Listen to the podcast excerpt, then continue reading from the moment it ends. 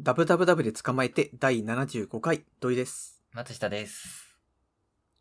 明日友達とまあ遊ぶ予定があるんですよ。うんでまあ僕は板橋に住んでるんだけど、まあ友達が板橋の方来て遊ぼうよみたいな。うんそういう流れになったからって、じゃあ私が使ってるあの板橋の沿線沿いでなんかどっか行くよみたいな感じになったの。で、まあ私が考えたプランとしては、とりあえずまあよく行くお店があるからそこ一つ行って、で、その周りちょっと散策してから、じゃあ夜には、まあ、あの、時々行く居酒屋あるから、そこで飲んで解散にしようってなったわけ。うんうんで、まあ、あの、これは板橋の交通の問題もあるんだけど、板橋ってその縦の、縦と横でアクセスが微妙なんですよね。うん。ああ、そうだね、 確かに。そう、三田線とう、んあと埼京線と、うんあとそれとは別に東武東上線かななんうかんあるんだけど、それらの連結が微妙に悪いと。そうだ一ねつ。の駅ではまだ乗り換えられない。会社が違うっていうのもあるけど。うん。ちょっと歩かなきゃいけないから、なんかそこをこう、うまいことやるのがバスなんだけど、バスだってそんな毎回毎回来ないじゃないですか。うんうん だからとりあえず明日は三田線沿いだけで遊びましょうっていう風になったわけ。うんで、そうなって、まあさっきの、あの言った、よく行くお店行って居酒屋みたいな流れになったんだけど、うんこれ、あの、明日を前にして私ふと思ったわけ。なんかこれ、ちょっとプラン味気ないかもしれないな。うん。ええー、そうかな。うん。っていうのもね、まあ言ってしまうと、板橋区ってさ、あの観光名所みたいなの一応あるんですよ。うん。例えばあの東京大仏っていうなんか割と大きい大仏があったりとか、はいはい、ありますね。これはなんか上坂すみれがラジオで紹介してたりもしたんですけど、 あ、 そうなんだ。そうそうそう、そういう、なんか東京大仏っていうのがあったり、あとは結構大きい公園とかがあったりとかね、うんうん。それにまあ植物園とかもあるし、そういうなんか一つ一つはちゃんとあるんだけど、うんじゃあいざ友達連れて行きますよみたいになった時に、私そこ紹介できないんですよ。うん。 うん。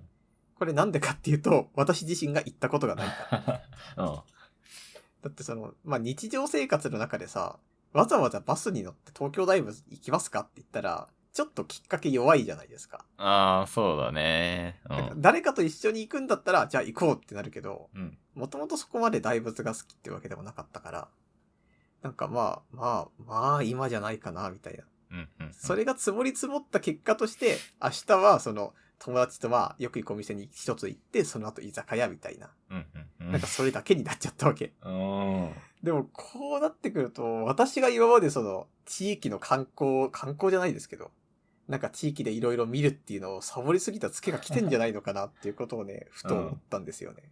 ああ、難しいな。私、ちなみに東京大仏と、あの、えー、植物園は行ったことあるんですよ。 板橋のやつ。おーなんで行ったかっていうと、あの、まあ、遠くも行きたいけど、まあ、近場で、まあ、その時バイク乗ってたんで、ツーリング行くところないかなって言って、まあ植物園に行ったわけです。うんうん。結構ね、面白かったけど、どうだろう。あそこで一日潰せるわけではないし、ない。1時間潰せて、まあ、楽しめる人だったら2時間潰せるみたいな。そういうスポットです。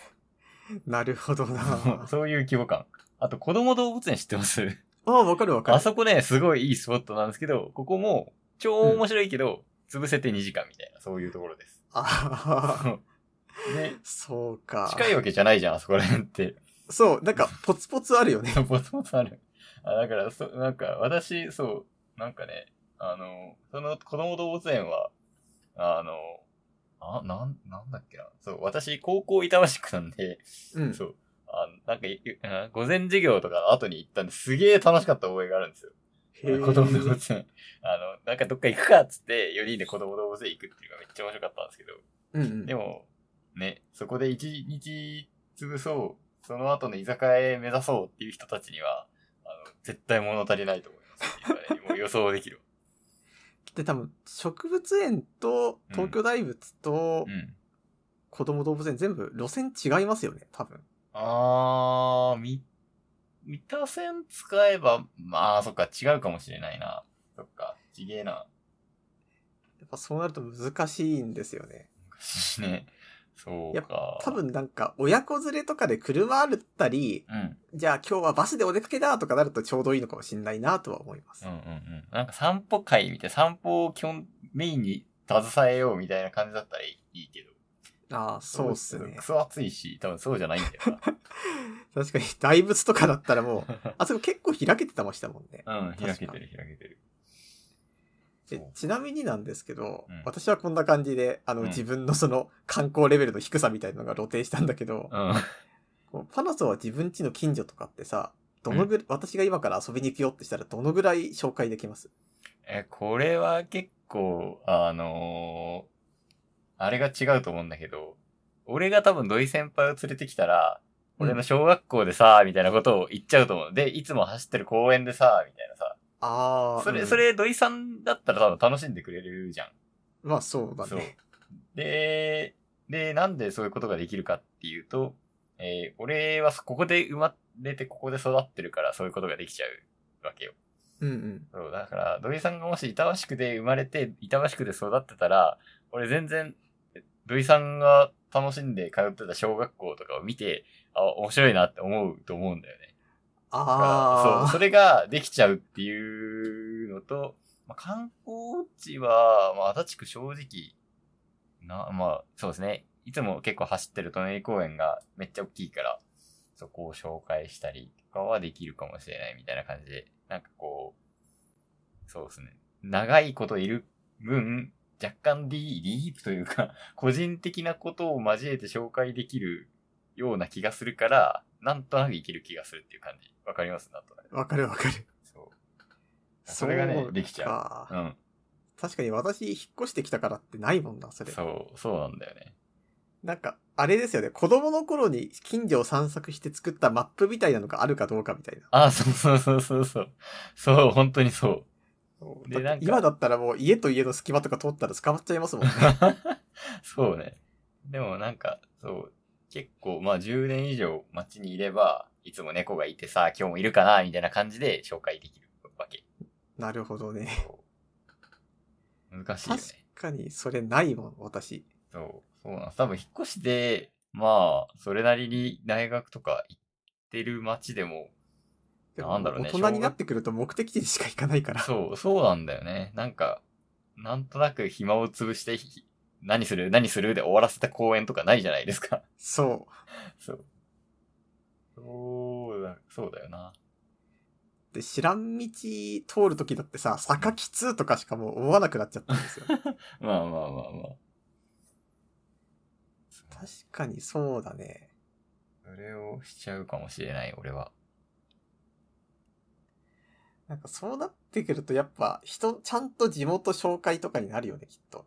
そうだね真面目に人に紹介できる場所はってなっうたら。ん、観光地行くとかに正直なっちゃうけど、あ、でも、そ、そん、それを言ったら、なんだろうな、その人の、何遊ぶ人の特性とかにもよるけど、私結構図書館巡り好きなんで、う上んさんがいつも言ってるあの坂の上にある図書館とか行ってみたいし、みたいなことはああ、あるかな。確かに今の話聞いて思ったんだけど、 うん。私多分地元離れてもう10年ぐらいになるんだけど、うん地元の方が全然板橋より紹介できます よ。そうだよね。いや、そりゃそうだと思いますよ。なない促進物の多さが全国でも有数で、みたいな話とか。 そうそうそうそう。あるもんね。だって、ね。そう。なんかしらあるんだよね。そう考えると地元ってすげえよな。そこで育つって相当、なんか、意味のあることだよね。やっぱりなんか時々さ、あの、子供生まれるんだったらどこで育てたいみたいな話あるじゃないですうか。んうん。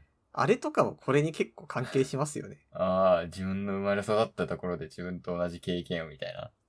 なんか少なくても紹介できる場所に住んでほしいとは思い ます。なんかいいもの紹介できる場所。そうだね。ここ治安悪くてとか、そこ不良がいてとかとばっかりの紹介する場所でさ、うん。子供を育てたくはやっぱないじゃないですか。まあね。でも、クラスターはそういうことじゃねえんだよな、きっと。うーんなんか、う、移りゆくものの中に身を委ねることも必要なんだよ。でもやっぱり、どうせだったら、うんあ、でも板橋で子供が育ったら、こ板橋大仏がここでとかちゃんと話せるようになるんだよな、きっと。まあ、子供とそうですね、遊びに行くっていうところで、それはできるのかもしれない。ここで何、第二のクラスせ人生が送れるのかもしれないですね。小学校の時に感じた。ああ、そうだね。それはそれでいいことかもしと、大人になってからその経験値を稼ぐとしたら、うんなん、なんだろうな、自転車乗って近所散策するとかまず一番ですよね。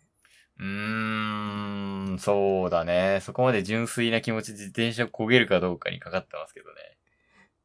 割と積極的に楽しまなきゃいけない気がする。そうそうそう。あ、でもそ、それで言うとポケモン GO とかイングレスとかもさ、うなん、か、石碑とかちゃんと教えてくれるじゃん。ああああ、いんう感じで回って、ポケ、ポケ GO をとりあえずめっちゃ頑張ってみたりするといいんじゃないかな。今から。 今から。やるか。そう。意外といいかもよ。なるこほこどにね。 この像あるんか、みたいな感じになるかもしうーうんちょっと考えとき ます。れない。あはい。の、ちょっと話がそれるんだけど、はい。あの、ポケモン GO をさ、今もう割と年配の人がすごいやってるやつじゃないですか。うん、そうだね。で、うちの親とかがもうすごくって、うん。なんかあの、ポケモン GO の、なんか専用のそういう攻略サイトとかもしっかり見るし、うん。なんかそういうところで、あの、うん次のイベントこうこうこうだけど、これってこうした方がいいのかな、みたいな人に相談したりとかもするんですよ。すげえよ、それ。マジで。息子は、なんだったら息子だってさ、ただ攻略ウィキ見るだけで、うん。あの、人に相談とか全然しないのに、うん。なんか母親の方がちゃんとアクティブに人に聞いてるんですよね。うん。マジすごい、それ。そうだからなんかすごいなって思うんですよ。ボケ号のおかげでなんかネットレリテラシーみたいなの上がってないそれ。なんかそんな気がする。だよね。すごいなそう。だからマジですごいと思ってます。やっぱ続けてるってことは今も何らかしらのこう、楽しみがあるんだよな。そう。なんか職場の人と一緒にそのポケモン GO のなんかスポットみたいなところを巡る遊びがあるらしいんですよ。うん。 なんか、次はどこどこ公園行って、みたいな。 うん。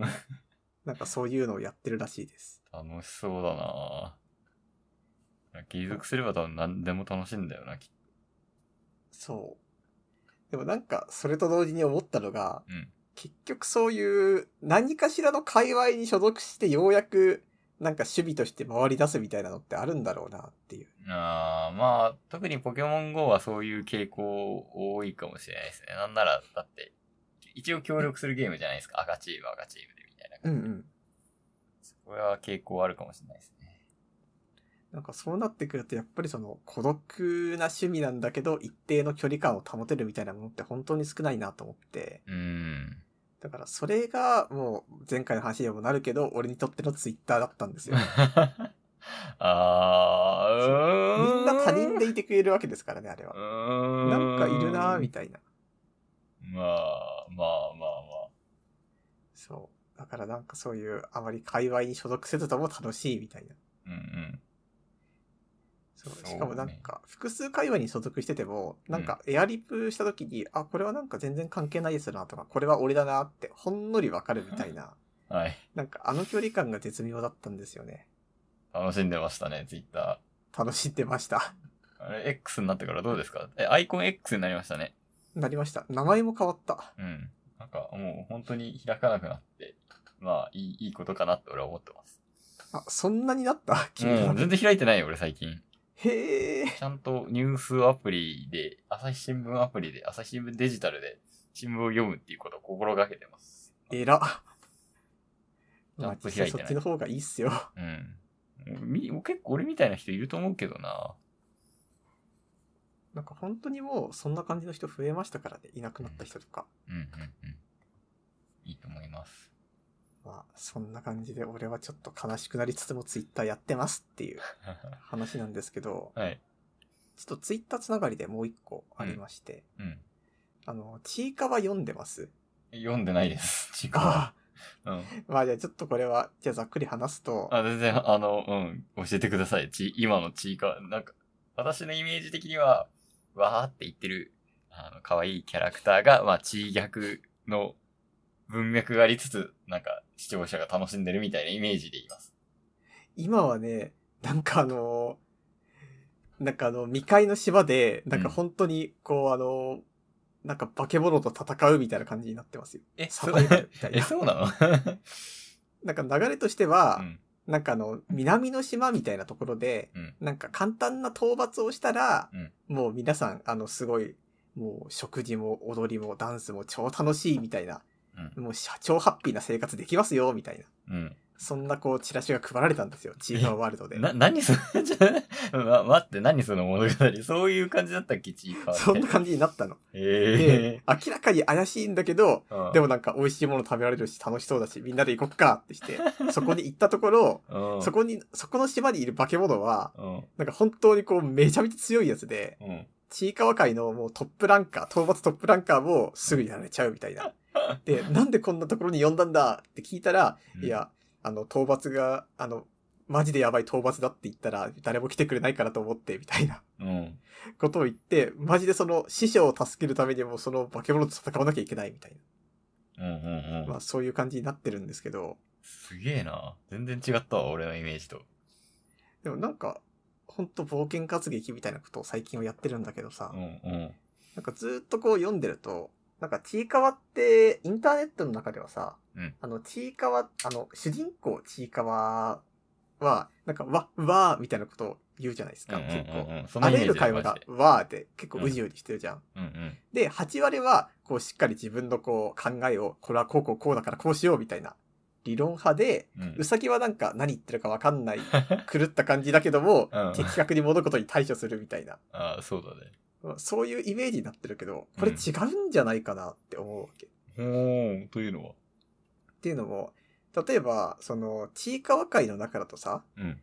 別にその、8割がいろんなキャラクター、モブとかとも話してても、うん。モブがなんか変な身振り手振りとかしても8割がこういうことだねとか言ってる。それだけ見ると俺たちは8割めっちゃ理解力あるじゃんって思うわけ。うん。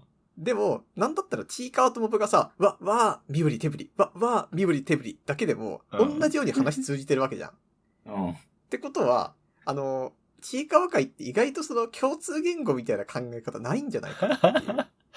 あそう。だから結局意思疎通ができるか否かの世界なんですよ、あそこは。あ。うん。、で、みんな意思疎通基本できてると。うん。って考えたら、多分その、みんなの思考力とかっていうのは同じぐらいなんですよね。その、慣らしていく と。ああ、なるほで、ど。その中で、8割は、割とその、基本的に楽観的なんですよ。問題起こるま では。うんうんうん。まあ、ポジティブなイメージありますよそね。うそう。でもその代わり、ちいかわはさ、ちょっとでもやばそうな回いると、わ、わーって逃げようよみたいな言うじゃん。あーうんうんうん。で、結局その8割がちょっかい出したりとかしてなんか問題が起こるみたいなのがあったりすると、テンプレすぎる。うん。そう。これってもしかして、ちいかわの方がさ、その日頃のこう、アンテナの張りは上手いし、うん。なんだったら8割は普段能天気だけど、追い詰められた瞬間にこう、瞬間的な IQ の上がり方が半端ないみたいな、うん。そういう感じのだけであってうん、多分その、多分、各々がそれぞれにこう、頭の良さみたいなのは違うんですよ。うんうんで、じゃあ俺たちはなんで8割のことを超頭いいと思ってるとかっていうと、うん。うん。きっとそれは8割が私たちと同じ言葉を話してるからなんですよ。ああ、うんうんうん。そうだね。で、なおかつチーカーのわ、わーみたいなのは、私たち世界だと、すごいもう、おどおどしている人間の代名詞みたいな口調になってるから。うんうんうん。でも、さっきのモブとチーカーの会話じゃないですけど、チーカー界ってその、俺たちほどの共通言語みたいな役割が大きくないんですよね。あ言うてそこまでみんなその単純な身振り手振りとわ、わーで意思疎通できてるわけだから。っーうんうんてなると、8割って実際は、俺、あの、見かけ上、私たちからの見かけ上、頭がよく見えてるだけで、うん。うんなおかつちいかわが、ちいかわの言語がわ、わだから、うん。その、頭が悪く、頭が悪くっていうかその、なんか鈍い感じに見えてしまってるうんうんうんだけなんじゃないのかなって思うんです よ。ああ、すごい、すごい考えましたね。そうだからってその、実際のところは、そこまでね、あの、頭の良さとか、うん。そういうのはそこまで関係ないんじゃないかなと。なるほどね。そう。でわ、も、わーでいろいろできてそうそういるだだけっていうか、で、ちゃんと意思考えて行動してる。で、そまあ、なんで、ちょっぴり泣き虫っていうところは、危機管理能力の高さを表う、してそる。う。なるほど。てかまあ、ちょっぴりだけも普通に正確なだけですから、それは。 まあ、純そ粋うにだね。うん。それにまあ、なんだったら、8割が、これこれはこういうことなんだねって、すげえ長く言ってるけど、違うは、わーで、それだけでもう全部伝えられてますから。うんうんそう。だからそういうことを考えていくと、もう私たちっていうのは、本当にその理解できる言葉を相手が使ってることによって、なんか知性のあるなしみたいなのを瞬間的に測る瞬間っていうのはあるのかなっていう。うーん、結確局かそのに。共感できる相手に、相手だっていうだけで、ちょっと下駄を履かせるんですよ、きっと。うん、うん、うん。まあ、それはそうだよね。そう、だからなんか意外と、なんかそういうのをもうちょっとクローズアップして見ていった方がいいのかなって思いました。うん。めっちゃクローズアップししてますね。 いやどうだろう。でも、うーん、まあ、確かに。そうなのかそうかもしれないな。 うんな、なんだろうね。ちいかわなんでこんなに流行ってるんだと思う。俺なんか、ちいかわよく、よく知らないっていうか、まあ、ない、なんとなくは知ってるけど、マジで流行ってんなっていう。ファミマとかなんか9時やってるし、みたいな。マジで流行ってるなって思ってるんですけど、なん、土井さんは、じゃあ、ちいかわ愛好者として、愛好者とかもちゃんと読んでますよね、土井さん。 まあ多分、ちゃんと読んでる身として、なんか流行る要因みたいのってわかりますなん、なんだろうな。なん一生懸命やってるんですよね、ちいかわで。なんかああ瞬間的に光り輝いてるんですよ、ちいかわたちは。えで、なんかそれを見るとちょっといい気持ちになるのと、えー。うん。でもなんかこれはもうパターンとして気持ちいいっていうのもあるんですよね、やっぱり。うんうんうんうんうんなんか今この瞬間、ちいかわたちが光り輝くみたいなのが、うん。うん。瞬間の気持ちよさをやっぱり覚えてしまってるっていうか、えそれもあるし、あとなんか展開として普通になんか、うまいんですよね。えー。うん。なんそうかなんだ、化け物たちの倫理観とちいかわたちの倫理観の違いみたいなのもあるし、うん。あとなんか最近は回を追うごとに、あ、意外とちいかわってこういう時こうするけど、あなんか8割はちょっとなんか淡々とドライのとこあるのね、とか。えー、キャラが立ってるんだ。そう、なんかどんどんこう立たせてる感じがある。ええー。知らなかった。ちゃんと読んだら、学びを起こそうっすね。ま、ま、多いかな。 8割は本当に資料深いのか。うーん。資料深い。資料深多く分なないんのかかもしれない瞬間的な IQ の高さがあるんだけど、うん。でもなんか多分言語化して問題に立ち向かう性格なんだけど、うん今回なんかそれが割と なんか悪い方に繋がったりとかもしてて、うん例えばなんか、それこそ最新話だと、なんか8割たちがなんか植物に追いかけられて、うん。で洞窟に隠れるんですようんうん。で、その中で8割が、なんかちょっとあの一緒にいたモブの子に話しかけるわけ。うんそういえばこの間さ、みたいな。うん言いたかったことがあったんだけど、って話しかけるんだけど、マジでそれが関係ないことなんですよ ね、その戦闘と。武器お揃いだねとか、ういつも古本売ってくれてありがとうみたいな。ん。うん。で、最初はひそひそだったんだけど、8割がどんどんなんか喋りたいことありすぎて盛り上がっちゃ って、敵にバレて、洞窟出て、うわ盛り上がりすぎちゃったって言って逃げるっていうのがあったんだけど、うん。 8割お前それは、なんか目先の話したいことにとらわれすぎてないかっていう。へえ。そう。だからやっぱりその、なんか多分8割言語化して喋るみたいなのはできるんだけど、うん。なんか割とそれが主になりがちなんですよね。うん。うん。うん。なるほどな。だからまあ実際常に冷静、なんか、だから8割の良さは頭がいいとかじゃなく、なんかマジで冷静になんなきゃいけない時に他の人たちよりも冷静になれるっていう、うんうんうんうん。そこなんですよね、きっと。なるまあそんなことを私はちいかわから最近思ってます。いや、私はそんなによ深い読み方があると知らなかったので、ちょっとちゃんと今度読むことにします。私最近読んだのもうマジで全然話変わりますけど、あの、はい欲望の見つけ方って、まあちょこれマジでね、タイトルが俺超悪いと思ってるんだけど、うん。欲望の見つけ方という本を読んで、それがまあ面白かったので若干紹介しますね。で、えっ、と、何が書いてあるかっていうと、欲望をどう見つけるかみたいな、まあ話ではあるんですけど、なんか欲望って自分の内側からこう、本当何々したいな、みたいな、なんか服欲しいな、みたいな、えー、ジュース飲みたいな、ビール飲みたいな、みたいなことって、自分のこう内側からふつふつと湧き上がってるものではなく、まあ、他人や世間が良いと刺激するものを自分の気持ちだと勘違いしているんだよ、君たちはっていうので、どんどんどんどんこれもそうでしょこれもそうでしょじゃあ本当の欲望を見つけるにはどうしようかみたいな本なんですよ。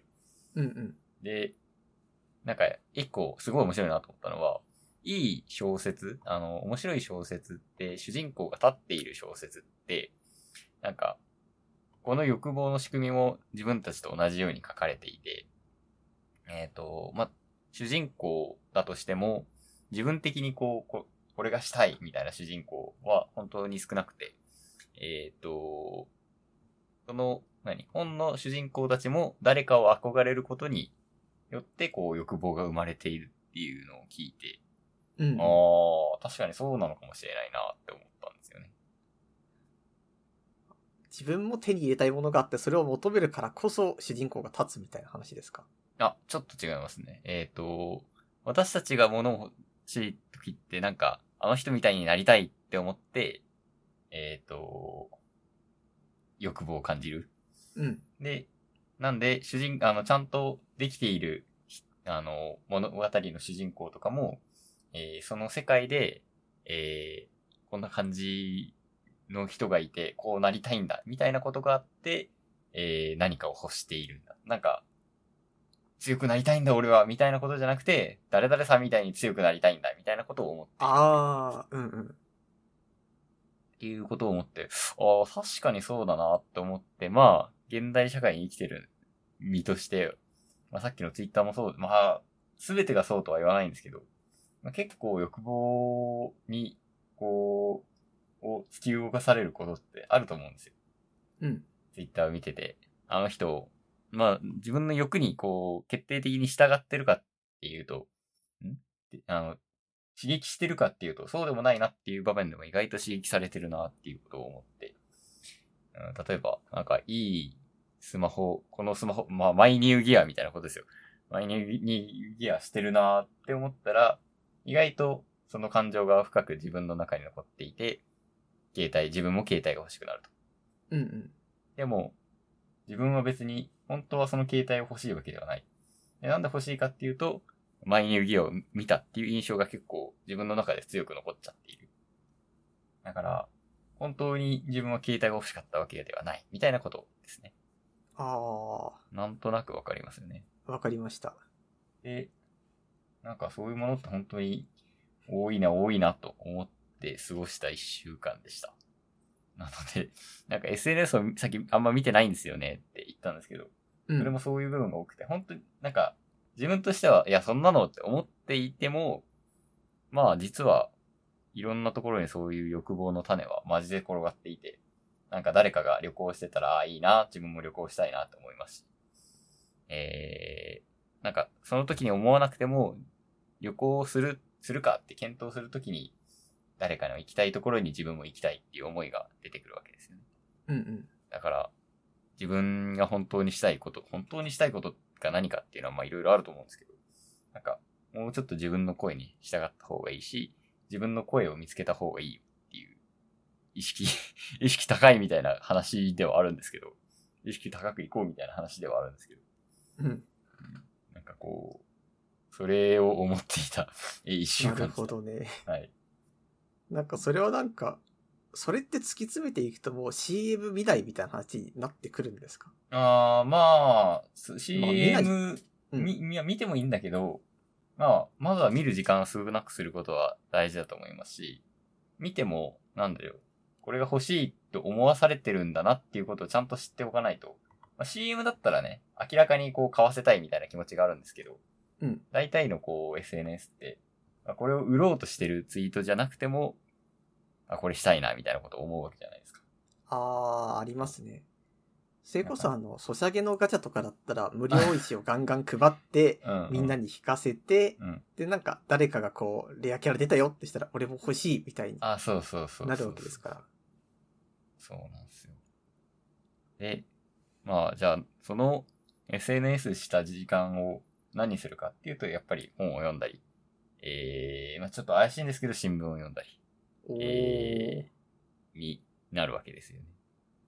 ということで、若干読書量が増えた一週間でしたね。なんか、いいっすね。 そう。いや、なんか本当にね、このタイトルはマジ悪い。欲望の見つけた方、お金、恋愛、キャリアの、この書き方がマジで悪いんですけど、なんか、そうだな較しないで、比較してるつもりは全然ないんですよ。あの、みんなも、あの、私も含めて。でも結果的に、頭がそういう風になっていることってあるなぁと、本当に思いましたね。なんで結構おすすめです。なんかこの話の中には、こう、ミシュランの星制度ってあるじゃないですか、レストランの。うんうん。ミシュラン、普通、まあ、星2から星3を目指してこう、頑張るんですけど、星3になると本当にいろんなものが必要らしくて、へえ。そう、ワイン、じなんか地元で採れたワインの、なんか一番いいおすすめみたいなのを載せなきゃいけないし、えそこに、そう、そこに滞在するっていう意味で、なんか近くにホテルがある場合はまあそれでいいんですけど、うなんん。か宿泊施設がない場合は、自分のレストランに宿泊施設を作らなきゃいけないみたいな、そういうルールもあるらしいんですね。 えそんなん言ったら一生町のソベラとかミシュラン星3つなれないじ ゃん。あそうそうそうそう。だから、でも、俺が欲しかったものってなんだっけって、まあ気づくわけですね。ミシュランの星さんが欲しいんじゃなくて、あ食べてくれるお客さんがいればそれで喜んでくれればいいんだなっていうことで、えーミシュランの星を自ら捨てた人がいるらしくて、へお話え。とかが出てくるわけです。そうするとまあ、なんだろう、料理人の道として、ミシュラン星さん欲しいっていうのはまあ当たり前というか、正しい道のように見えるけど、それはみんなが欲しがってるミシュランの星っていうものを欲しがっているだけだなっていうことに気づくわけです。ああ。なんかそれ、でもちょっと難しいなと思っ難しいっていうかまあ、それはわかるんだけど、うん。例えばその、もん星取り時ってあると思うん ですよ。うん。例えばその、うん飲食店をずっとやっていく中でさ、うん。ミシュラン星いくつっていうのあった方が絶対にいいわけですよ、受けとしては。うん。うん。うん。ミシュランの星を取った人みたいな。うん。うん。でも例えば、じゃあミシュランの星をさ、い、まあ、星3つを維持するために民泊やるかってしたらすごいしんどいじゃないですか、絶対。うん。うん。そういうのになったとしても、でもどっかの瞬間で、うん。星3つとは言わなくても、星2つとかを取りたい瞬間って人生にあるじゃん。いや、うんでも、 あの、それが、あの、な、なんだ、そ、そ、それがなんで撮りたいのっていうことですよ。 それはなんでもかそれこ欲しい、そ、うん、うん。長くも、長く安定的に続けるために、うん一つの箔が欲しいとかってあるわけじゃないですか。うんうん。でも、うーん、うん。だからなんか、まあそりゃそうなんだけど、なんまあこれ欲望とはまた別の話になるのかな。なんか自分のこう、事業を長く続けるための箔をどっかで手に入れるためにも、星をまずどっかで手に入れるみたいなのもあるんじゃないかなと は思います。うん。これは結構、私真面目に思うことで、うん。なんか割とその、まあ若いうちにやっておかなきゃいけない順みたいなのが自分の中であるんですよ。うんうん。例えばなんか年齢制限のある資格とかあるじゃないですか。ああり例えばま公す務員ねに。就職する場合だってそうですし、はい。何かしらその年齢で足切りがあるんだったら、はいやりたいことリストの中から足切りがある順に並べて、うんで、それをなんかその頭からうんうん。順々に挑戦していった方がいいわけじゃん。うんそういうふうに、それと同じように、あの、さっきのミシュランの話がそうなんだけど、なんかそこを目指すだけのエネルギーがある年齢って絶対あるんですよ。はいはいはい。 自分は、だから一番は、まあ生まれてから死ぬまで料理人だけど、じゃあそれを漠然とやっていくよりだったら、どっかしらのタイミングで星一つっていうものでも取っておけば、そっからの人生ずっとミシュラン星一つだった男として料理作れるわけです よ。あ、でもそのミシュラン、なん、なんでそのミシュラン星1だった男っていう名声が欲しいからですよ。それはなんか他人にそう思われたいっていうことでしょ。思われたさがあるっていうことでしょ。思われたさ、あー自分が思われたいんじゃなくて、お客さんが自分に対してそう思うことじゃないっていう。そう。いや、多分ちょっと違いませんそれは。うーん、まあ、若干違うのか。 若干違うのかな。まあでもこれはまあ、もう欲望の見つけ方とはまた別あの若干話に違なうかもしれないるねか。うん。ああ、だから、なんだろう。そうだ、若干違うかもしれないね。まあ、なんだろうな。まあ、他の人から高評価されたいみたいな自分は絶対ある、あるわけだけど、そうじゃないよねっていうことですよね。うんうん。っていうことを感じました。実際じゃあどうですかそれありましたちなみに。自分の中で人からこう思われたいみたいなやつ。うーん、こう思われたい強くは思ってないんですけど、やっぱり、なんだろう。自分が何何かを欲しい理由って結構やっぱり、他人がしてたからっていうのはやっぱり入ってくるんじゃないかなと思いましたね。他人楽しそうにしてる姿って、あ、こうなりたいなって思うわけじゃないですか。うん。でも、別に、それを見なかったら、見なかったで別に、なんか関係のないことですよね。見なかったらやりたくなんないわけですよね。ああ、うん。そう。それなら別に見ないで、自分の本当にやりたいことに集中した方が良くないっていう話です。ありましたよ。それは全然あると思います。ああ。ゲームプレイとかもなん、なんとなくシェアしてたり、まあシェアしたのを見たりしましたけど、うん。なんだろう。誰かがなんかクリアしてて、あ、やってみてえなぁと、思っても、な、なんでそれやりたかったんだって思うと、あの人が楽しそうにプレイしてたからっていうだけで、自分がプレイしたわけ、うん、ブルー自分がプレイしたかったわけではないみたいなね。え、でもそれってなんか順当なおすすめっていうことなんじゃないですかあ順当おすすめの場合もあると思います。それはそれで別にいいことではあるけど、そこに、なんだろう、影響されすぎるの良くないよねっていうことです。ああ。でも私一個思い出したんだけどさ、うん。私が初めて、うん。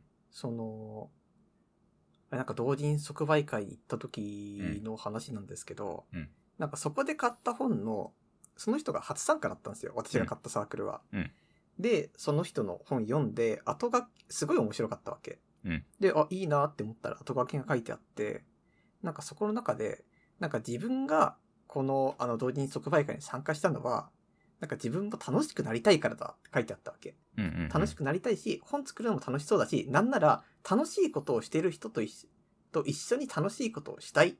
だから書いた。だから自分も本を出したんだって。うんまあすげえ明けすけですよ、言ってしまうと。うんだってその、まあ言い方悪くすれば楽しい、楽しいことやってる人と仲良くなりたいから、みたいな、そういう話ですから。うんうんでもそれで実際に、でもそれってつまりは、その作者さん的には、本当の本当の欲望ではないわけじゃないですか。本を作るっていうのは。うんああ、でもなんかその場合は、それがやりたかったことなんだろうなっていうのは感じますけどね。どうなんだろでも、その人自身は楽しい人と知り合ったりしたいわけですよ。う。うんうん。だから本を作るとは、ちょっと、本を作るは手段なわけじゃないですか。うんうんうんうん。でも、それでもすげえいいものだったんですよね、その本自うん体。うんだからまあ、そんな切り離さなくてもよくないと思うんですけどね。欲望を分類したりとか。うん。うーん。まあ、やりたいことがわかんない、わかんないというかまあ、や、いや、やりたいことが、その、何、楽しい人と一緒にいたいっていうことなんじゃないのそれだったら全然、そこについていくのが一番良いことだと思いますし。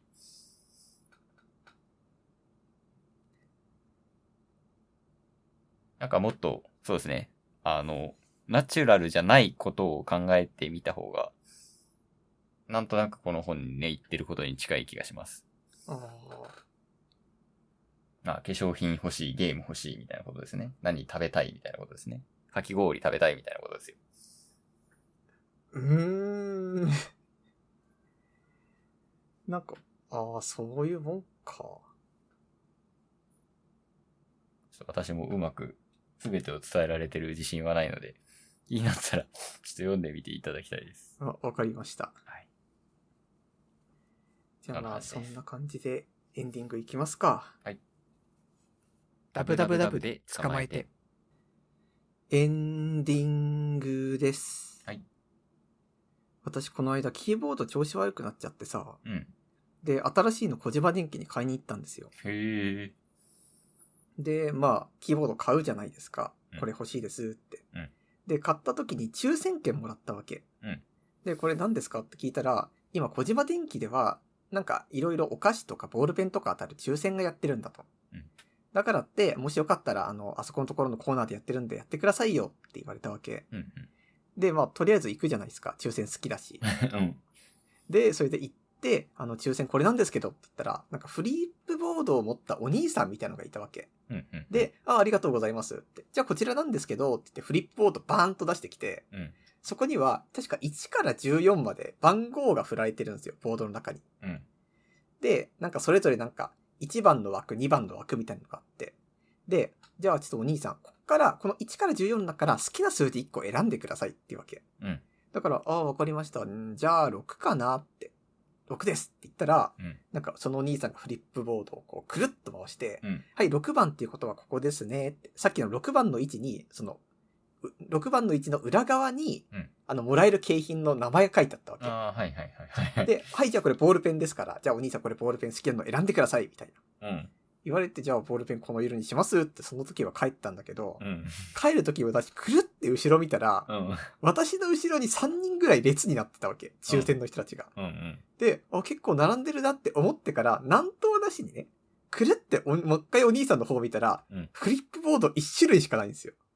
ああ。だから、あの、なんだったら、え、うん。お兄さん私の目の前で番号とその裏側の正解を出してるから、うん。後ろの3人全員分かってるわけ。ああ、じゃあもう6はボールペンだと。 そう。だからボールペンだから絶対ダメだと。なんなら、その8番選んだら箱ティッシュもらえる。10番選んだら、なんかキーホルダーもらえるみたいな。うん全員知ってるわけ。あ、そう。うん。そう。だから、あれこれ、今私すごい割り食ったんじゃないかなって。あ、じゃあ後に並べば後に並ぶほど。そう、暗記の時間が増えるし、答えわかるからって。 ええそんなんでいいのか。そう。なん、それだったら私も全然箱ティッシュ欲しかったよ。そうだね。ボールペンよりは使うよね。そう。私、で、まあこれ私もね、なんででそれうまく、その抽選さばけなかったかって一個、まあ理由があって、うん。その直前に別のコーナーでガラガラ回す抽選やっちゃってたんですよあ。無料だからっはいはいはいて。だからもう抽選って言ったらもう当然ガラガラが同じように来るだろうと思っちゃったんですよね。はいうん。まあ一般的だよね、それがね。そう。だからまさかそんなカンニングし放題だと思わないじゃないですか。うん。だからこれから小島電機に行く人は、うん。もうフリップボードをお兄さんが持ってた瞬間に、うん。これはもうそこで出待ちした方がいいですよ。人が来るの。ああ、なるほどね。えーそんなのあありなのかでも、じゃあ、なんとなく、どれもらってもしょぼいというか、どれでも大体100円ぐらいかなみたいな、そういう感じなんですかそれとも大当たりはあるんですかやっぱり。いや、大当たりなさそうだったな、あんまり。なるほどね。じゃあ、そういうタイプの景品なら、まあ、どれあ、 どれ当たってもええやろみたいな意味で、そういうことになっているのか。多分ね。言わせでるもっていうのが変だよね。なんそうそうそう。うん、なんか、か紙に書くのも変だけどさ。でも、言うてボールペンは一番しょぼかったんですよあ、ね。そうだった。他に何があったんですかなんか他し、他はなんかスナック菓子とか、うん。あとはなんか、それこそティッシュもあったし。うん。だからその中でね、ボールペンだけ、 なんか、いや、私持ってるしな、みたいな。なるほどね。じゃあ、6番じゃないものを言った方がいいっすね。次、当たるときは。ほんとそう思いました。そっか。なるほどね。私は、先週の日曜日は、トレイルランニングに行ってきたんですよ。うん。山を走るやつですね。行ったことあります山、どんぐらいの登ったことあります山はね、結構子供の頃から連れてかれることがあったんだけど、うん。まあ、地元に鳥海山っていう山があるわけ。うん、知らないな。なんかそこに小学生の頃から毎年登ってて、ここが標高が2236メートルだね。おお。なんか山って結構どこから、どこの駐車場から登り始めるかにもよるなと思って。あ、うん何合目みたいなことねあ、。そうです、そうです。上高山、これか。違うな。俺が調べたのは違う上高山だな。鳥海山ですね。上海山。う。ん。鳥に海に山。なるほど。じゃうあん、はいカナスもそれトレイルなんだっけそうです。いや、でもほとんどね、結局走れなかったっつうか、まあ、体調100%じゃないな、みたいなのもあって、あんまり、あの、ガンガン走ったっていうよりは、まあ結構登山目に、でもまあ、なだらかなところだったら走る。おー、鳥海山出てきました。このなんか山っぷの体力度みたいなのを私結構参考にしてて、へーさ三この鳥海山3だったんですけど、私の山も3でした。なんで同じぐらいなんですかね。で、走るものなのまず。うーん走れる山ってこといや、結構、猛者はどこでも走るんだよへな。富ー士山とクロスみたいのもありますしね。え、それってほん、私はさ、うんあの、トレイルランあんまり詳しくないんだけど、うん。基本的にはその、まあ、この辺の山だったら走りやすいがあったりとかして、そこに遊びに行くみたいな感じなの。あ、それもあると、いや、私もね、詳しい方じゃないんだよな。えっ、と、いやー、それのパターンもあると思いますし、普通の山のコースを走るパターンも全然あります。うんうん。普通の山、山道を、うん、普通の山を走るっていうパターンが結構多いと思います。へえ。小走りに走っていくみたいな。結構ね、楽しかったし、く、うん、まあ、く、苦しめだったんですけど、あの、大変だなぁとも思ったんですけど、結構好きなタイプの遊びだなぁと思いましたね。へえ、いいね。そう。あーうん、なんだろうな、登山、登山も楽しいよな。なんだろう。うん、非日常感っていうのかな。 ただの、言っちゃえばそれだけなんだけど。でも昔高尾山行った時、君結構爆速で登ってましたよね。あ、そうそう。あの、高尾山、多分、鳥海山もそうですけど、高尾山レベルじゃないじゃないですか、きっと。まあそうだね。そう。なんか岩、岩五郎みたいなさ、うん。結構足上げて、みたいな感じじゃないですか。うん。なんで、まあ、そう爆速で登るえー、斜面、緩やかな斜面だったら小走りするみたいな感じでした。非常に楽しめましたので、どうだな。や、や、やっていこうっていう、やっていき力が高まりました。はーい。これが自分の中の、あの、真の欲望か なと、思いましたね。わかりました自。分の内側から湧き上がってくるものでしたね。こんな感じですじゃ。あそんなわけでメールアドレスの方を読んでいきたいと思います。はいえーメールアドレスは